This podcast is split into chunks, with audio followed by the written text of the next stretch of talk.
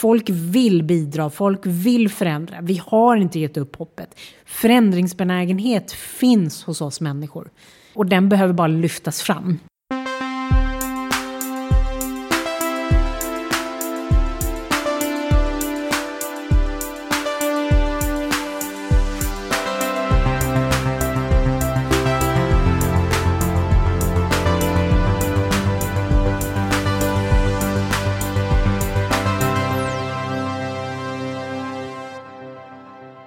Då ska du vara hjärtligt välkommen till podden som heter Heja Framtiden med mig Christian von Essen. Jag sitter i min kitchen studio på Roslagsgatan i Stockholm med Parul Sharma. Välkommen till podden. Tack Christian. Jag bjöd in dig för att du har skrivit en bok som heter Din Agenda 2030. Och eh, som jag har läst och som eh, jag fick mycket ut av tycker jag. Det var fascinerande att djupdyka lite i, eller djupdyka, det är ändå korta kapitel. Men att dyka ner i var och ett av de 17 målen för 2030. Vad är det som gör att du kan skriva en sån här bok? Det var, det var flera anledningar till varför, varför jag började med boken. Ehm, den första anledningen är den rådande klimatstressen, eh, miljöångesten och vad är det, flyg, flygskam. Det var så många negativa begrepp och, och måenden som, som, som jag eh, om, har omfamnats av under mina föreläsningar och möten med människor. Um, och för mig så såg jag detta som en stor demokratiutmaning. Um, som var en anledning till varför jag uh, valde att skriva den här boken. Sen fick jag ju i samma väva som jag började fundera kring hur man ska bryta det här mönstret. En förfrågan från mitt förlag, Sanoma. Om jag kan tänka mig att skriva en, en handbok för gemene man. Och eh, det skulle jag nog säga att jag lyckades göra för att recensionerna som har skrivits har i princip eh, sagt och konstaterat att det är en, en eh, enkel bok att ta sig an med, med liksom prestigelösa sätt och knep. Och för mig, jag blir väldigt glad över, över en sån recension för det är precis det jag strävade efter. Det finns också en typ av, som är en andra anledning till varför jag ville skriva en bok som, som är lätt att ta till sig som, som en vanlig medborgare som, som har ett 8-5 jobb och sitter på helgerna och undrar vad man kan göra. Och liksom kanske inte orkar med den här äh, kampen mellan vetenskapsmännen och forskarna och politiken. Eh, vad ska en sån person göra? Idag skulle jag nog vilja säga att Agenda 2030 som är FNs äh, mål för hållbar utveckling tyvärr ähm, är föremål för väldigt mycket diskussioner i de fina korridorerna. Och det var därför jag, liksom, den andra anledningen till varför jag tänkte att jag måste bryta det här. Jag måste bryta den här ähm, elitismen kring hållbar utveckling och göra det mer folkligt. Ja, just det. Därför är det din Agenda 2030. Mm. Ner till äh, individnivå. Liksom. Verkligen. Och inte på något sätt verka avskräckande heller. Mm. Nej, just det. Jag tyckte det var roligt eh, eh, just eftersom jag släppte en bok precis som heter Nu fattar jag som är 15 kapitel om digitalisering och ny teknik och det mm. var 17 kapitel om eh, hållbarhetsutmaningar. Så det var ganska intressant att lägga dem bredvid varandra för jag mm. tyckte att båda, det är väldigt olika perspektiv men ändå samma, du, du har möjligheter och utmaningar. Mm. Mm. Så att läsa dem tillsammans är ganska bra. Ja, men det tror jag. Det tror jag också. Jag har ju din bok här framför mig mm. tillsammans med min också. Och det tror jag absolut att, att man, om man vill få ett helhetsgrepp och, och som medmänniska och medborgare veta hur man ska liksom engagera sig i de här frågorna så är det nog två bra böcker att börja med. Vi säger så. Mm. Men eh, din eh, bakgrund, du har jobbat mycket med Agenda 2030 också. Mm. Eh, kan du dra lite ditt CV så att vi ja. förstår kontexten här? Du har gjort så mycket saker. Ja, precis. Hur lång var podden? Ja, Nej, skojar bara. Nej, jag, jag eh, brukar presentera mig själv som människorättsjurist, för det är min professionella grund som jag står på. Um, men ehm, i och med att jag har arbetat med mänskliga rättigheter i så många år, i, i också väldigt tuffa marknader, så blir det också svårt att inte eh, arbeta med andra områden som till exempel miljö och klimatfrågan, antikorruptionsfrågan, arbetstagares rättigheter, sånt som traditionellt då man anser falla utanför mänskliga rättigheter, men där det är områden som mänskliga rättigheter är starkt beroende av, mm. att de fungerar. Um, och jag um, har i, då, i korthet arbetat framförallt med fokus på företagande. Storföretagens investeringar och produktionskedjor i högriskländer. Eh, 2016 dock fick jag möjligheten att leda den svenska delegationen för Agenda 2030 som var en regeringsutredning. Där tillsattes jag som ordförande. Och det var liksom min första introduktion till Agenda 2030. De här målen antogs ju av FN 2015. Så 2016 så, så var det liksom regeringens plan då att genom den här utredningen försöka förstå vad våra största gap här hemma i Sverige är i förhållande till de här 17 målen. Och sen jag skulle säga aktivt sedan 2016 har väl jag och målen eh, gått hand i hand. Och idag utbildar jag väldigt mycket i styrelserum, i stora branschorgan, i, i stora företagsnätverk och enskilda företag inom Agenda 2030, men också mycket myndigheter. Speciellt myndigheter som upphandlar och köper in eh, varor och tjänster ifrån högriskländer. Så det är, det är liksom lite min bakgrund. Sen har jag författat en del böcker på senare år. Är det, eh, I år, 2021, så är det två böcker. En eh, metodhandbok för lärare mm inom Agenda 2030 som heter Lärarnas Agenda 2030. Du kan så, ha en serie på hur många som helst. Ja, men visst, absolut. så lärarkåren det är ju, utgör ju ryggraden för att vi ska få till den här omställningen eller transformationen som vi behöver i samhället, eh, upplever jag. Det är ju först från skolan, skolåren och framåt som en, en beteendeförändring verkligen kan komma till. Och kritiskt tänkande i förhållande till till exempel vår konsumtion. Så det, det var väldigt viktigt. Men den här boken, din Agenda 2030, upplever jag är extremt viktig. För den är verkligen till för alla. Mm. Mm. Hur viktigt har det varit med själva ramverket Agenda 2030 skulle säga för arbetet? Eh, liksom visualiseringen och tydliga uppdelningen i konkreta mål och underliggande delmål. Mm. Mm. Eh, vissa menar att det där är ingenting som folk begriper och tänker på ändå. Men det måste ju vara otroligt mycket lättare att ha ett ramverk att förhålla sig till. Absolut. Om man tänker sig eh, FN eh, så har det ju inte historiskt sett varit enkelt för FN att hitta en, en samstämmighet i förhållande till så breda ramverk som Agenda 2030. Så på så vis är ju Agenda 2030 väldigt unikt. Sen är inte det heltäckande. Sen finns det vissa aspekter som liksom, du, precis som du sa, det är 17 mål och 169 delmål. Om man tittar på, på de 17 målen så vid blotta ögonkasten kan man säga att de här är ju, det är liksom fulländat. Men eh, problematiken där är att det det är att det finns vissa aspekter med Agenda 2030 som jag också brukar understryka väldigt ofta som, som saknas och som måste synas när vi pratar eh, de 17 målen bara. Ett sånt är ju till exempel antikorruptionsmålet.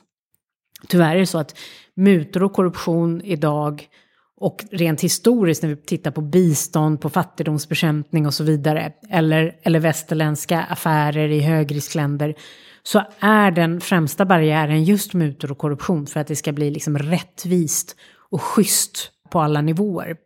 Både på människo och miljönivå eller klimatnivå. Ehm, så att eh, det är ju ett mål som inte syns tydligt. Sen är det ju så att, att ehm, jag, jag kommer ihåg när målen presenterades 2015 då jag inte visste att jag skulle få en sån relation till de här målen att jag blev väldigt upprörd på den här boxpresentationen, att det är 17 boxar. För sanningen är ju att, att samtliga 17 mål med sina delmål behöver presenteras i kugghjul. Och det ser man också på framsidan av min bok, att det är kugghjul. Ah, och det finns en tanke med det. Mm. För att inget mål kan analyseras helt självständigt. Alla mål är beroende av varandra. Och det är, det är någonting som jag också försöker lyfta i, i boken eh, ständigt. Att det går inte att fokusera på ett mål. Plocka fram ett favoritmål och se hur länge du lyckas fokusera bara på det. Det kommer inte gå. Det är fullständigt mm. omöjligt. Du kommer automatiskt och naturligt hamna i andra mål. Ja, just det. Och det, det är så jag ser, uh, du ska inte tjata om min egen bok, men det är samma princip med att... Eftersom de ska kan, läsas tillsammans precis, så kan det vara bra att du gör det. Man kan inte prata om 15 helt separata digitala trender för att allting hänger ihop. Och det är det mm. man ska få med sig mm. efteråt. Och det är det jag tyckte med din bok också, att man sitter kvar med, är ju så här, oj, allting hänger ihop. Um, just när vi pratar om fattigdom, man kan prata om vattenfrågan och korruption och konsumtion, matsvinn. Alltså allt, Allting hänger allt ihop. ihop. Ja, så är det. Och det finns ju ingen, ingen lösning i världen som har fokuserat på ett moment eller en del i en process. Utan man måste ha ett helhetstänk och hela ekvationer för att komma, komma fram till rätta lösningar. Så att eh, det, jag tror att det är oerhört viktigt. Allting är ju sammankopplat och sammanlänkat. Och jag vet att många kunniga inom biologisk mångfald säger ju att det, det är inte så, vi kan ju aldrig fokusera på en enstaka växt eller ett enstaka frö för att liksom när vi pratar biologisk mångfald, utan vi måste förstå helheten. Vi måste förstå myllan, vi måste förstå eh, haven, vi måste förstå vattnet, vi måste förstå eh, liksom hela, alla kretslopp. Så att, det är likadant med Agenda 2030. Det är väl därför det blir överväldigande också för människor att ta in. Det är därför man behöver boxarna. Precis. För att kunna departementalisera hjärnan. Mm. Eller vad det heter. Precis. Sen finns det ju olika utmaningar för olika länder där det är olika fokus på, eh, på vissa mål. Och, och det gäller ju även Sverige. Och det är det jag har arbetat mycket på. Den här boken tar ju upp samtliga mål och försöker koppla samman alla mål. Och den har hundratals tips för, för läsaren eh, som, man, som man kan implementera och leva efter i sin vardag. Men för liksom Sverige och vårt svenska samhälle finns det vissa mål som sticker ut lite extra. Som jag under mina föreläsningar och liksom i, i olika debatter eh, väljer att, att plocka fram. Mm. Vad kan det vara till exempel? Alltså, under, under vår utredning så var det ju ganska tydligt, ganska snabbt. Eh, och jag tror att många av oss som satt i utredningen eh, förstod att det var de två målen som kommer att poppa upp eh, för, för Sveriges räkning. Det första målet är ju mål 12, hållbar produktion och konsumtion. Hållbar konsumtion och produktion, den ordningen. Och eh, det andra målet, mål 10, minskad ojämlikhet. När det gäller konsumtionsmålet och produktionsmålet så tror jag att gemene man och våra politiker och våra forskare är fullt medvetna om att tyvärr är det så att större delen av vår eh, produktion ligger i så kallade högriskländer som då Många av dem har svaga demokratiska system, eh, inte de lagstiftningarna som kanske krävs för att skydda eh, sin mark, skydda sitt hav, skydda sin luft. Stora problem med mutor och korruption inom miljömyndigheter eller myndigheter då som har hand om den typen av tillstånd och licensiering exempelvis. Jag läste någonstans att, att vi är så pass beroende av produktionen av produkter och tjänster i andra länder att om våra gränser en dag skulle stängas bara, bara ur mathänseende är vi självförsörjande när det gäller socker, vitt socker eh, och morötter. Och så brukar jag skämta om och säga, men tänk dig då liksom fredagsmys när du sitter och doppar morötter i sockret liksom. Man kanske vänjer sig. Ja, det kanske blir en grej. Men, eh, men det är liksom, det är så pass självförsörjande som vi är idag i Sverige. Bara i matfrågor. Sen har vi en överkonsumtion och det är ju oftast den som blandas ihop med eh, tillväxt. Eh, tillväxt i Sverige, när vi pratar tillväxt i Sverige, eller lönsamhet, så kopplas det direkt till någon slags konsumtion. Och det är oftast misstaget som, som vi begår, tyvärr. Utan en, en tillväxt ska ju handla om liksom en, en hållbar livsstil som omfamnar alla målen. Välmående till exempel. Och det här har jag tittat på då. Vad, vad är det som gör att svensken fortsätter att konsumera? Vi slår ju våra egna rekord varje år. I julhandeln, vi har den här Cyber Monday, Black Friday och nu har vi någon sån här som heter Singles Week tydligen. Som jag har förstått är en kampanj riktad till singelpersoner. och då är det Jysk och det är Bauhaus och alla de här då, eh, kedjorna som går ut då och rikta in sig med kampanjer för då singelpersoner. Ehm, så, och det är ganska intressant. Men vi slår de här, julhandeln slår vi varje år också, det rekordet. Men det är inte så att svensken inte är medveten om vad konsumtionen gör. Och det är ju den rika delen av världens konsumtion som, som är den här enorma utsläppsbelastningen också. Eller som utgör den enorma utsläppsbelastningen. Vad är det som gör att vi fortsätter? Så då har jag försökt att gräva i det här de senaste fem åren och eh, tittat vad finns det för, för forskning på vårt shoppingbeteende då.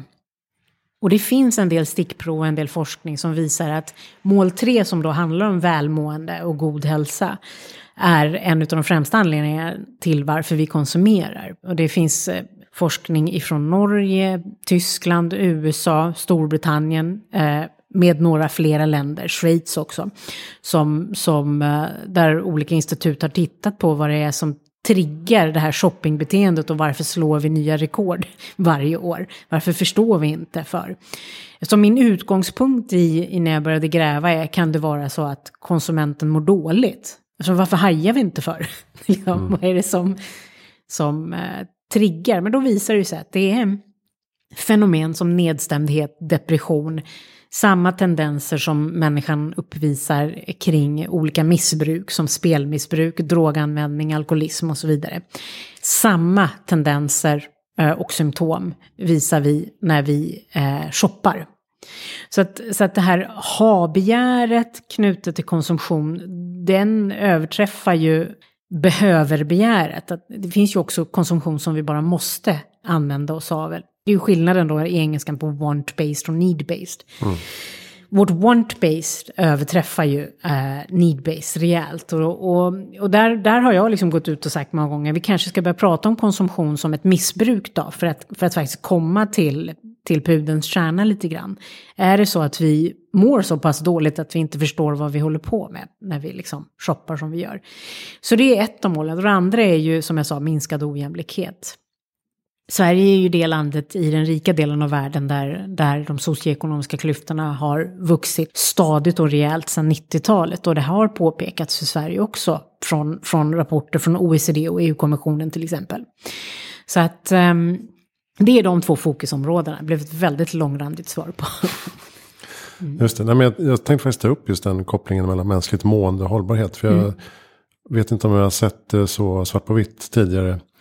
Eh, när det gäller konsumtion. Då. Och eh, du pratar ju också om att liksom, utveckla empatiska förmågor, EQ i relation till hållbarhet och ledarskap och så vidare. Finns det ett behov av liksom generell personlig utveckling tror du i, på en samhällsnivå? Absolut. Det pratar ju många filosofer om nu för tiden. Det behövs en generell utveckling. Det behövs en generell eh, utveckling i synsättet på ledarskap också. Vi attraheras av en viss typ av ledare som kanske har mer karisma än, än handlingskraft och eh, empati och ibland till och med moral. Eh, så det, empati och moral är inte riktigt de två så parametrarna som, som vi använder oss av när vi, när vi väljer våra ledare. Vilket är en, en, en jättesvår psykologisk företeelse för mig om jag ska vara riktigt ärlig. Mm. Eh, men empatisk förmåga är ju en del av det vi kallar för EQ, emotional quotient.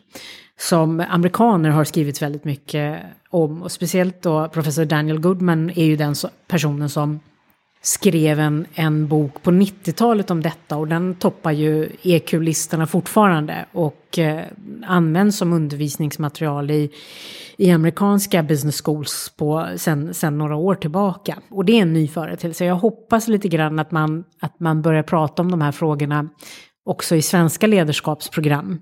Och att man också uppmärksammar att, att EQ-ledaren e är förmodligen den ledaren som kan hjälpa oss att vända skutan.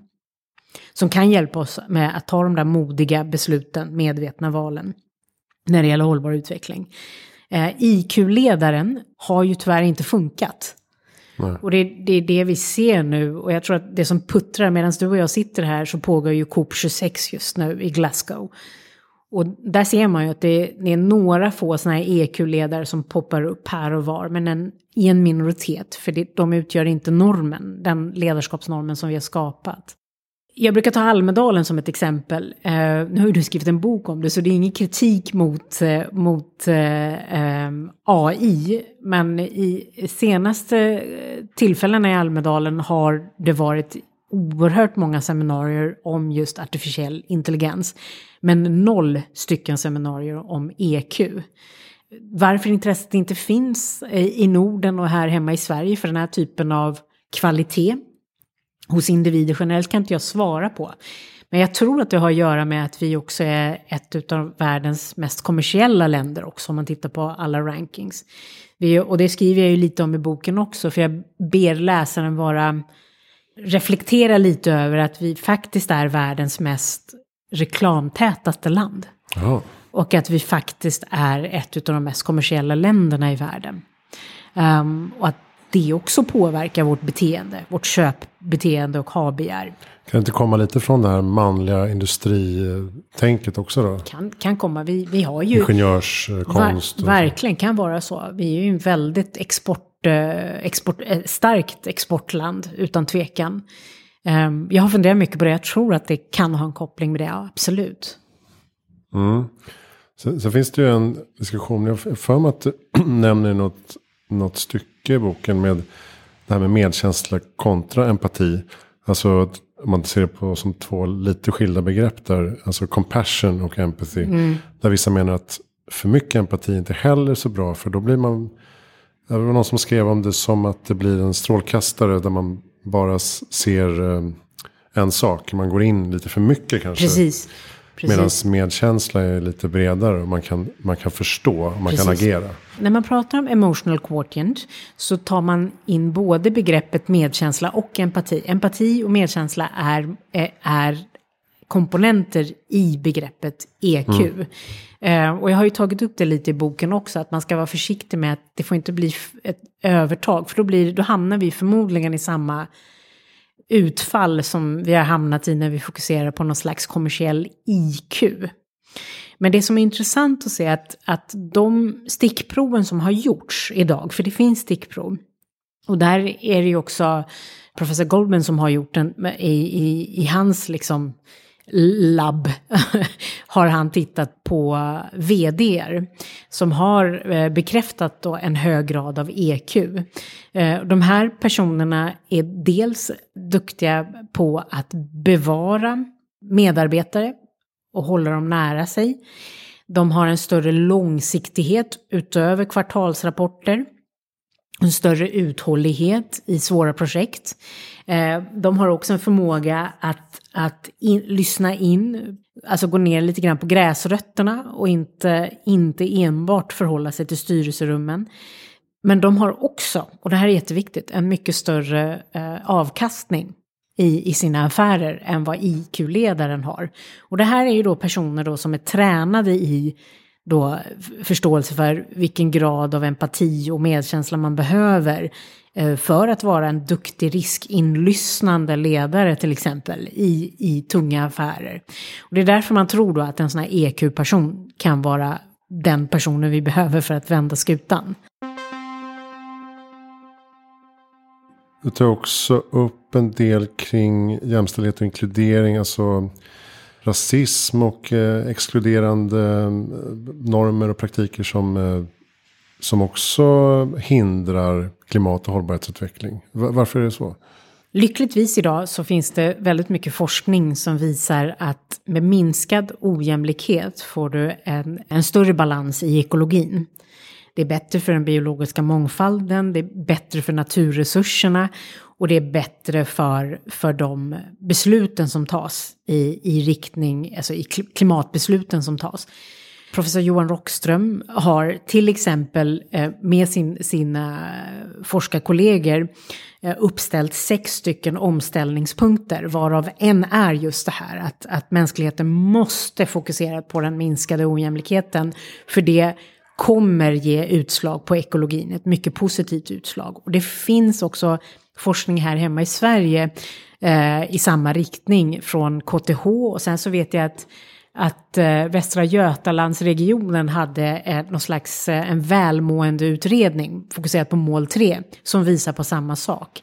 Att vårt avtryck på miljön och klimatet minskar drastiskt när vi har inkluderande samhällen. Och då är ju det här en, liksom en, en liten klocka för Sverige att lyssna på. För, I och med att eh, vi är det landet i den rika delen av världen där, där klyftorna, so, de socioekonomiska klyftorna ökar mest. Vi har ju liksom idag områden i Sverige där, där med, med, fem, med fem, drygt fem kilometers avstånd där eh, medellivslängden skiljer sig mellan sju till nio år. Eh, och där eh, genomsnittslönen skiljer sig med 150 procent i Sverige. Det är totalt liksom, för mig är det, det, det, är, det är chockerande varje gång jag tar upp sån här, sån här statistik. Mm. Men, men jag tänker också att vi säger att vi har drygt, om man bara tittar på etnicitet i Sverige, vi säger att vi har drygt 22 eller 23 procent av befolkningen som, som har annan etnicitet. Trots det så är vi, är vi ett land där man för det mesta, om man går in på en myndighet så ser det ut som om man tittar ut mot ett familjeporträtt. Vi har fortfarande väldigt starka tendenser att, att anställa personer som påminner om oss själva. Och det, där finns ju också mycket studier som visar att vi vill ju ha personer som påminner om oss själva i vår omgivning. Det är ju en mm. trygg känsla. Så det är något psykosocialt över det. Men, men rent utfallsmässigt och resultatmässigt så är det väldigt negativt för ett lands utveckling på alla plan. Eh, om så sker, liksom. Mm. Om, om det fortsätter så här. Jo, du sa att du har jobbat mycket med företagens roll i omställningen och eh, hållbarhet och arbetsvillkor och sådana mänskliga rättigheter. Men det stod någonstans, jag tror det var Wikipedia, att du, att du hade lämnat eh, Agenda 2030 kommissionen för att du tyckte det blev för mycket företagsinblandning. Just Men samtidigt så skriver du att, de har, att företag, näringslivet har en väldigt stor roll i ja, klimatomställningen. men det har de. Och det råder inget tvivel. De har en roll att spela. Men den rollen handlar ju primärt om att först ta ansvar för de skadorna man har åsamkat. Eh, det som, anledningen till att jag lämnade delegationen, man, man, får inte glömma bort att jag lämnade när väldigt mycket av arbetet var gjort. Eh, mm. När regeringen då eh, ville ha företag sittande med i utredningen. Eh, eftersom jag utreder också företag och jag arbetar som rådgivare, juridisk rådgivare för företag, eh, så är det väldigt viktigt för mig att hålla en, eh, en mer neutral position. Och de, för, de två företagen som regeringen vill ha med, ett står anklagat för kanske ett av världens värsta penningtvättsskandaler mm. och, och oetiska skandaler i världen det är Swedbank och det är, är väl ingen som har missat det tänker jag. Och det andra är Scania som ägs av Volkswagen. Eh, och att, att Volkswagen liksom har försökt att påverka och ljuga om, om vissa inställningar i sina produkter och, och liksom modellerat om information på ett sätt som är ja, vilseledande, det har väl inte heller någon gått miste om. Så för mig var det var det inte möjligt att sitta kvar i en sån delegation. Och för regeringen var det viktigare att, att ta in de här företagen än att behålla mig. Så att mm, för mig var det ganska klockrent då att bara mm. gå. För att jag kan, då, då innebar det att när Swedbank var och är i hetluften att jag inte kan kommentera. Och det innebär också att om jag i utredningen väljer att ta vissa beslut i en delegation där det sitter sådana här företag så kan jag också anklagas för att jag har tagit vissa beslut just för att de sitter mm i min delegation. Så att för mig var det en viktig fråga. Min rekommendation till regeringen var varför tar ni inte in svenskt näringsliv? Varför tar ni inte in en branschorganisation istället? Så slipper alla, för det är inte bara jag, det var ju fler ledamöter som har någon typ av sån koppling liksom till näringslivet.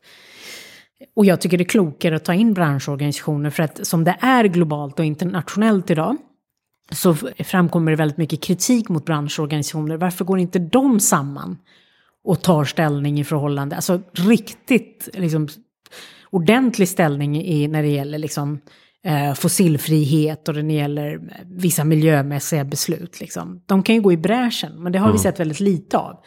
Jag tycker mitt förslag var jättesmart, men eh, det tyckte inte regeringen. Det blir så ibland. Mm. så blir det ibland. Mm. Jag tänkte på du tar upp lite det här med, eh, och vi pratade om det tidigare, med alltså dels kvartalsekonomin och, och BNP-hetsen. Man börjar väl laborera lite med liksom alternativa mätvariabler från BNP. Men jag tror vi kan se en sån framtid där vi faktiskt börjar titta mindre på BNP och mer på andra saker. Ja, det finns ju en del forskning som har tittat på andra mått eh, förutom BNP. Eftersom uppenbarligen är det så att BNP inte hjälper oss att hålla måtten i förhållande till miljö och klimat. Annars hade vi inte varit där vi är idag. Men några konkreta steg har ju inte tagits. Om man tittar, jag brukar ta Agenda 2030 som, som exempel. Eh, Agenda 2030 eh, heter ju så för att vårt mål är 2030. Vi ska gå i mål 2030, det är liksom idén. Men om man tittar på den långsiktigheten, nu känns det ju som att det inte alls är många år kvar, men, men eh, om man tittar på långsiktigheten som Agenda 2030 står för så går ju den stick i stäv med till exempel aktiebolagslagen och en rad andra lagstiftningar som rör bolagens verksamhet och redovisning. Och det gör ju redan där att den kollideringen blir ju svårt. Eh, det blir ju jättesvårt för ett företag att faktiskt, hur ska man plocka in agendan då? då?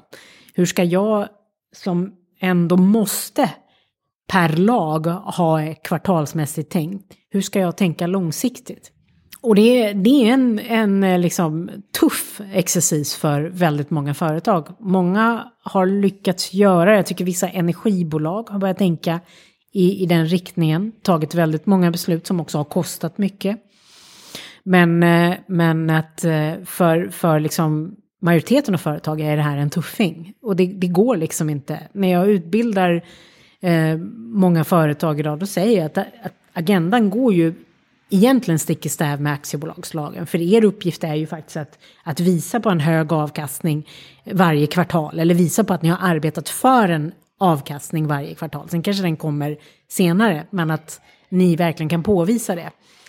Och ren och skär kapitalistisk avkastning går ju i sin tur stick i stäv med väldigt många delar av agendan, tyvärr. Och samma princip gäller ju för klimatutsläppen och så här. Att Definitivt. Om du importerar en vara så, så syns inte det på Sveriges statistik. Och det här har ju varit en kritik från min sida i flera år. Ja. Att det, när jag fick uppdraget från regeringen att sitta med i, utredningen för Agenda 2030 så var beskedet att eh, vår utredning, det, det, är egentligen mer formalia eh, med de här gapen. Det trodde jag aldrig på. Eh, men att Sverige, eh, att vi går i bräschen. Men med den, de uppgifterna vi får varje år från, från Världsnaturfonden om att det, att det krävs tre till fyra jordklot eh, för om, om varan ska konsumera som Sverige. Och att eh, Naturskyddsföreningen har varit väldigt tydliga med att, att det är över 67 miljoner ton växthusgasutsläpp som vi inte rapporterar i Sverige som är knuten till vår produktion i tredje land och våra flygresor och, och vår i, i importering så går det liksom inte ihop. Då är vi tyvärr inte i bräschen utan det finns mycket målkonflikter i, i liksom vårt svenska sätt att leva. Ja, den, den ljusning man kan se är väl att fler och fler företag börjar se på skåp 1, skåp 2 och nu skåp 3. Det vill säga Scope 1 är väl det man gör själv här i landet. Och Scope 2 är, ja, det är energi och sådana saker. Scope 3 är väl liksom leverantörerna på andra sidan jordklotet. Mm, och jag på... tycker att det ska vara tvärtom. Det är Scope 3 som ska vara Scope 1 för Sverige. Ja, det är så. Ja. ja, precis. Och det, men, det men att måste man överhuvudtaget få... börjar ja. komma dit i alla fall. Ja, men och det är lite på, på snudd för sent. Ja, eh, och jag vet att Haga-institutet och sådana här, de tycker att det är jättebra. Men eh, Scope 3 ska vara Scope 1. Eh, för det är där vårt mest skadliga avtryck håller på att ske här och nu. Att, att Indien och Kina är världens största utsläppsnationer har, har väldigt lite med den indiska konsumtionen och den kinesiska konsumtionen att göra. Det har ju allt med oss att göra. Så att eh, det är liksom inte hållbart, det synsättet. Mm. Så det, det är en kritik som jag framför varje dag i princip på ett eller annat sätt. Men det är viktigt för att när man, om en person är sjuk, då tar man väl tag i den liksom värsta formen av anledning till varför vi är sjuka, inte det, det är liksom den minsta anledningen till vår sjukdom. Och den, den värsta form, den värsta formen av utsläppen sker inte i Sverige, de sker någon annanstans. Just det, de påverkar mm. exakt lika mycket. Ja, precis så. Här finns det verkligen inga gränser. Liksom. Nej. Um, apropå Indien, du kommer från Indien från början. Jag har rötter i Indien, det stämmer. Indien. Ja, väldigt starka rötter. Talar mm. indiska språk? Och... Absolut, hindi och punjabi talar jag. Det som, och där är jag flytande. Och sen så förstår jag en rad andra språk också. Jag, eftersom jag har arbetat i Indien och i regionen ganska mycket. Just det. Mm. Jag läste att du är troende hindu också. Mm, den där är ju svår. Jag, jag, troende hindu vet jag inte riktigt om, om jag skulle... Om jag kan identifiera mig med. Men min livsåskådning så som den ser ut idag, har rötter i, i både buddhism och hinduism skulle jag säga. Okay. Men däremot så pratar jag ju på um, P1-programmet Andakt, morgonandakten. Uh, och där, där representerar jag uh, världsreligionen hinduismen. Men att jag, jag tror inte att jag skulle klassa mig som troende hindu, för då måste jag, då, då är det väl... Ja, det blir en förenkling kanske. Ja, precis så. Men jag har en livsåskådning som härstammar ifrån, ifrån hinduismen och buddhismen. Hur ser din relation till Indien ut uh, idag? Den är väldigt hjärtlig. Mm. Um, mycket hatkärlek. Men jag kan säga så här, om mänskliga rättigheter är min, är min disciplin så har Indien varit väldigt tidigt min, min lärarinna inom mänskliga rättigheter. Det är ett väldigt viktigt land för mig, dels för att mina föräldrar kommer därifrån, förfäder kommer därifrån, men jag, jag har ett starkt sentiment till Indien, men också till regionen. Eh, både Pakistan, Bangladesh, Nepal har jag arbetat mycket i också. Och de påminner ju väldigt mycket eh, om varandra till kulturen och, och så. så mm. Att, mm. Vad kan du se för eh, positiva utvecklingssprång där nere? Ingenting just nu faktiskt Christian, om jag ska vara riktigt ärlig. Mm. Indien olyckligtvis ramlade ner från demokratiindexet i år. Eh, från att ha varit världens folkrikaste demokrati. Många kall, har även kallat det för världens största demokrati. Så har det liksom tappat den titeln helt. Uh, och det gör ju för att, det är en anledning är ju för att, för att Indien under väldigt många år i princip har haft ett fascistiskt styre och en väldigt hindufanatiskt styre tyvärr. Mm, som gör att från att ha varit ett, ett välfungerande sekulärt land där alla, alla världsreligioner har levt tillsammans, eh, gift sig, arbetat tillsammans och, och, tillsammans och verkat tillsammans på, på alla plan. Där man har respekterat varandras religiösa festivaler och liksom. Eh, så är det ett land som, som är, är djupt eh, skadat av eh, fanatism och eh, fascistiska mönster tyvärr. Så att ehm, för Indiens del är jag djupt oroad. Ehm, vi vet ju också nu innan Coop att eh, det var en rad länder som försökte påverka FN-forskare och deras rapport. Och Indien var ju ett sånt land där man försökte påverka vetenskapen eh, kopplat till, till Coops rapporter. Eh, där Indien menar, eller indiska regeringen menar att eh, Indien vill ha och behöver ha samma typ av västerländska ekonomiska tillväxt som västvärlden har haft. Så det är mer liksom en principsak som, som man, man, man menar att man har rätt som till. rättvisa? Det är en så, ni, har, ni har haft det, nu ska vi också ha det. Aha. Och det är, det är ju fullkomligt ovetenskapligt och livsfarligt för ett land och framförallt för en region som är världens folkrikaste region som drabbas varje dag av, av eh, landslides och av eh, att is, isarna smälter. Jag menar, Himalayas toppar smälter varje dag och det drabbar hundratals byar i, i Sydasien. Att man inte förstår, alltså New Delhis luft är i, i princip, eh, om, man, om man går in och tittar på på liksom den här termometern som vi har i våra smartphones så, så ser man att det liksom står toxic air på Delhi mm. varje dag. Jag menar, ett sånt land behöver inte den här typen av västerländska tillväxt som man har haft. Men det är också något, något väldigt så här, fascistiskt, postkolonialt synsätt till hur västvärlden har vuxit och där man inte förstår att västvärlden ångrar sig ju nu. Det är ju inte ett sätt att leva Nej. som vi har levt. Så det är problem, Indien är problematiskt. Eh, man försöker privatisera ett jordbruk som har varit... Indien är en småbrukarnation. Och jordbruket är extremt viktigt för, för Indien. Eh, och eh, Mahatma Gandhi har ju omgångar, sa när han levde, att eh, India is a farmer's country. The Indian is a farmer. Så att den eh, så att säga, genomsnittliga Indien är en bonde eller en jordbrukare eller småbrukare. Och, och, det har också resulterat i att vi har ett organiskt jordbruk, vi har ett ekologiskt jordbruk som i princip håller på att förstöras till max. För att det industrialiseras då? Mm. Tung industrialisering och privatisering som också har resulterat i att, att um, inte bara i Indien men i Sydasien överhuvudtaget så var, var, varje halvtimme, var 30 minut så är det en bonde som begår självmord i Indien. Mm. På grund av att man inte klarar av eh, att betala tillbaka skulder för, för kemikalier, skulder för, för olika redskap som krävs för den här typen av då lite finare eh, och storskaliga jordbruk som, som eh, efterfrågas nu av marknaden. Finns det någonting när du jobbat med den här boken och eh, som du ser i Agenda 2030 Finns det något som är hoppingivande tycker du? Mycket. Det finns väldigt mycket redskap som är hoppingivande. Det som är hoppingivande är att, att det finns en efterfrågan. Om man tittar här hemma i Sverige. Um, men jag vill bara återgå. Indien har ju eh, också det som är hoppingivande med Indien. Jag gav en ganska mörk bild nu för det är väldigt mörkt det mm. politiska läget i Indien just nu tyvärr. Men det är världens NGO-rikaste land också. Det finns så många organisationer, så mycket aktivism och så, så att säga, envis vetenskap också som, som vägrar, forskningen vägrar liksom ge med sig.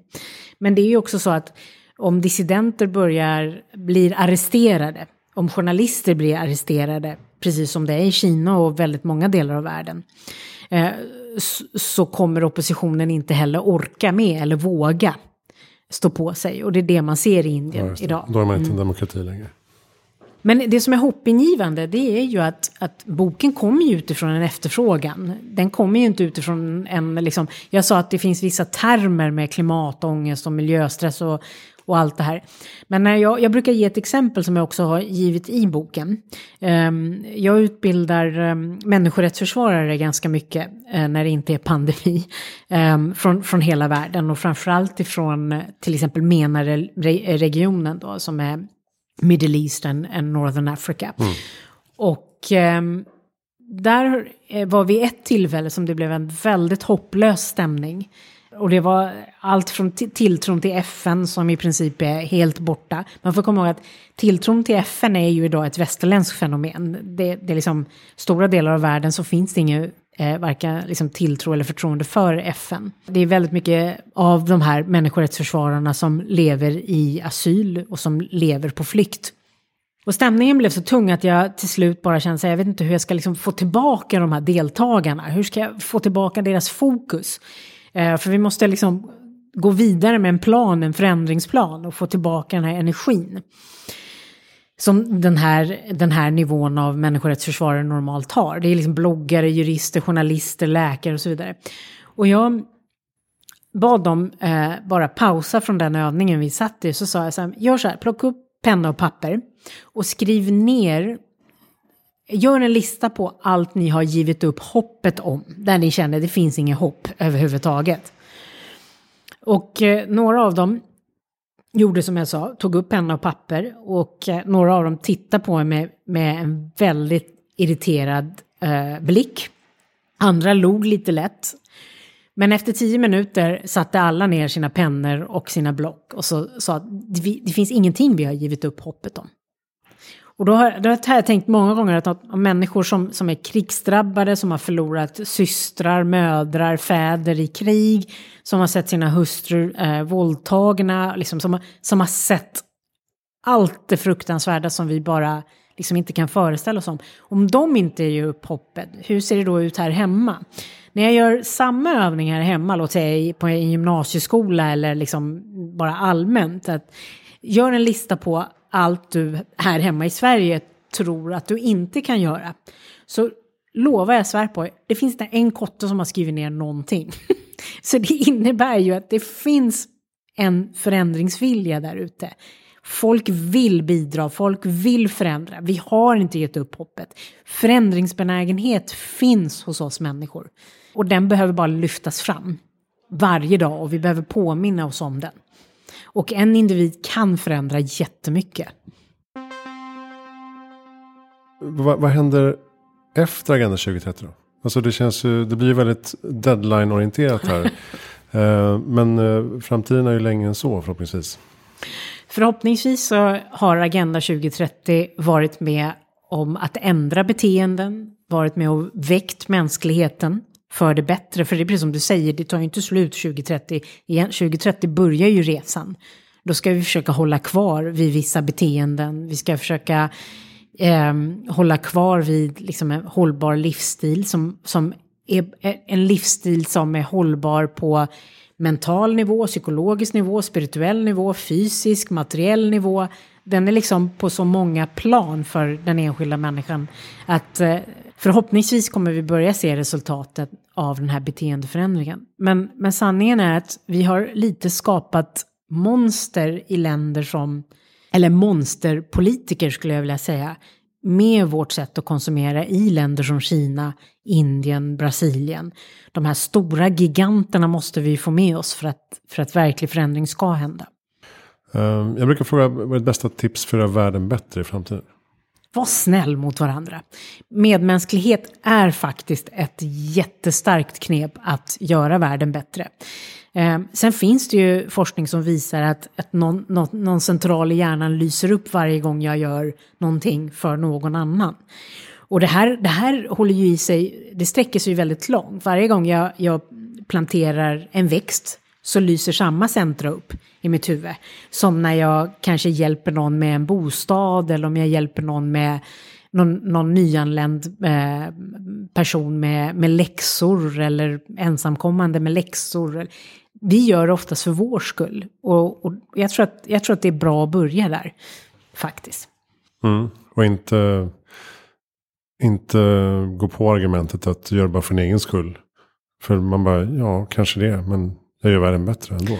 Ja, men jag, jag tycker så här, Mahatma Gandhi sa det ju så bra att, att uh, there, there is enough for everyone's need but not for everyone's greed. Och jag, jag, tror att den här girigheten är väl det vi behöver adressera nu och vara lite modiga med det. Så självreflektion, vad är jag för typ av konsument? Är jag den här need-based konsumenten eller want-based ha-begär-konsumenten? Uh, hur mår jag egentligen? Eh, och hur tänker jag egentligen? Och, och sen också i Sverige kan jag ibland bli lite trött på de här begreppen som uppoffring. För det är ingen uppoffring. Jag kan, jag kan bara tänka mig att det blir bättre för vi får balans i miljö och i mänskligheten. Det är väl ingen uppoffring, liksom, om jag blir lugnare i sinnet. Sen finns det faktiskt studier som visar att på individnivå, de individerna som har valt att konsumera mindre, som till exempel har, har konsumtionsfria år, har givit uttryck för att de mår mycket bättre och det känns mycket lättare i sinnet. Mm. Mm. Har du bra lästips eller poddtips? Lästips tänker jag, nu fattar jag en ny bok som har kommit ut. Du får se om, vad du tycker om den. Du kommer tycka den är alldeles för optimistisk. Optimism är bra Christian tror okay. jag. jag. jag. tror att det är viktigt. Eh, för att optimism eh, gör ju också, så länge den, som vi pratade om tidigare du och jag också, att så länge den är underbyggd med fakta så det inte blir så här någon slags dumhuvudoptimism liksom, där man mm. bara går omkring och tycker allt är jättebra, utan kanske har riktig kunskap. Men en podd som jag lyssnar på jättemycket nu, det är ju Rättegångspodden. Ja, just det. ja, jag tycker den är väldigt, väldigt spännande eh, att lyssna på. En bok som jag, gud jag läser så mycket parallellt. Ja, jag läser ju Toni Morrisons bok som heter De andra just nu. Som är byggd, byggd eh, den boken eh, består av hennes föreläsningar, de absolut sista föreläsningarna hon hann ha på, på Harvard och Yale innan hon lämnade jordelivet. Om man är intresserad av inkluderingsfrågor och om, av, av jämlikhet så är ju hon en fantastisk författare. Mm. Mm, bra. Uh, vem tycker att jag ska intervjua? Fred är ju vägen till, till uh, hållbara samhällen. Uh, med varje krig kommer ju kommer vi på milsvid avstånd ifrån medmänsklighet och, och ett bättre klimat. Så jag tycker att Svenska Freds ordförande, Agnes, är en bra kandidat. Gärna ett hjärtligt samtal med, med eh, någon politiker som, som kanske syns väldigt mycket i sociala medier och matcha, matcha den synligheten med verklig handlingskraft. Eh, tror jag är jätteviktigt. För det jag oroar mig för idag, det är att våra moderna politiker ser sig själva mer som influencers snarare än politiker. Det är inte samma sak. Så gärna någon politiker, jag tar inte någon vid namn sådär, men speciellt i, i frågor som rör miljö och klimatfrågan. Och då kan det vara bra att ta någon som inte tillhör Miljöpartiet. Ja, just det. Ja, uh, ja det är de jag tänker mig just nu. Mm, perfekt. Ja, men Agnes eh, ska vi ta hit absolut. För fred är ju verkligen, hela, hela den ideologin är ju ett jättestort och konkret steg gentemot eh, klimatbalans. Mm. Mm. Och där Sverige spelar en speciell roll. Mycket speciell roll. Vapenexporten är ju en av våra främsta målkonflikter i Sverige. Mm. mm. Bra, vi avrundar där. Tack snälla Parul Sharma för att du kom till Heja Framtiden. Tack Christian. Uh, och uh, kolla in boken som heter Din Agenda 2030 på Sanoma Finns även på Bokus och Adlibris. Mm. Japp. Överallt där böcker finns. Och eh, ska man läsa den parallellt med Nu fattar jag. Eh, som jag skrivit med tillsammans med Henrik Smolak. Som finns också på alla plattformar där man hittar böcker. Hejaframtiden.se, där hittar du all information om mina projekt och föreläsningar, magasin och så vidare. Framtidens hållbara matsystem gör vi nu. Magasinet som kommer ut med det i januari. Rätt kul. Jag eh, heter Christian von Essen. Tack snälla för att du lyssnar.